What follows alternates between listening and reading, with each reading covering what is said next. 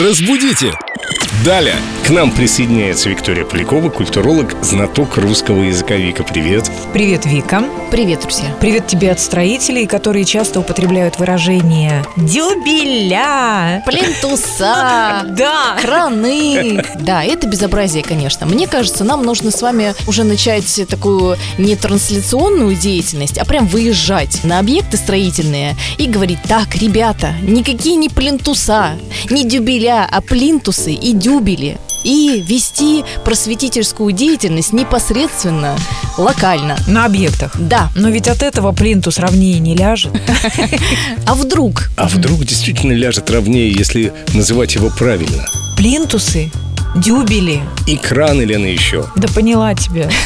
Строителей, наверное, можно понять, так как-то звучит авторитетнее все-таки. Экспертно. Ну да, потому что плинтус это так, для интеллигенции, а плинтуса это уже что-то такое серьезное, весомое. Авторитетно звучит. Плинтуса.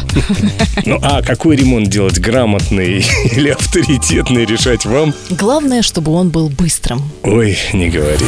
Разбудите! Далее!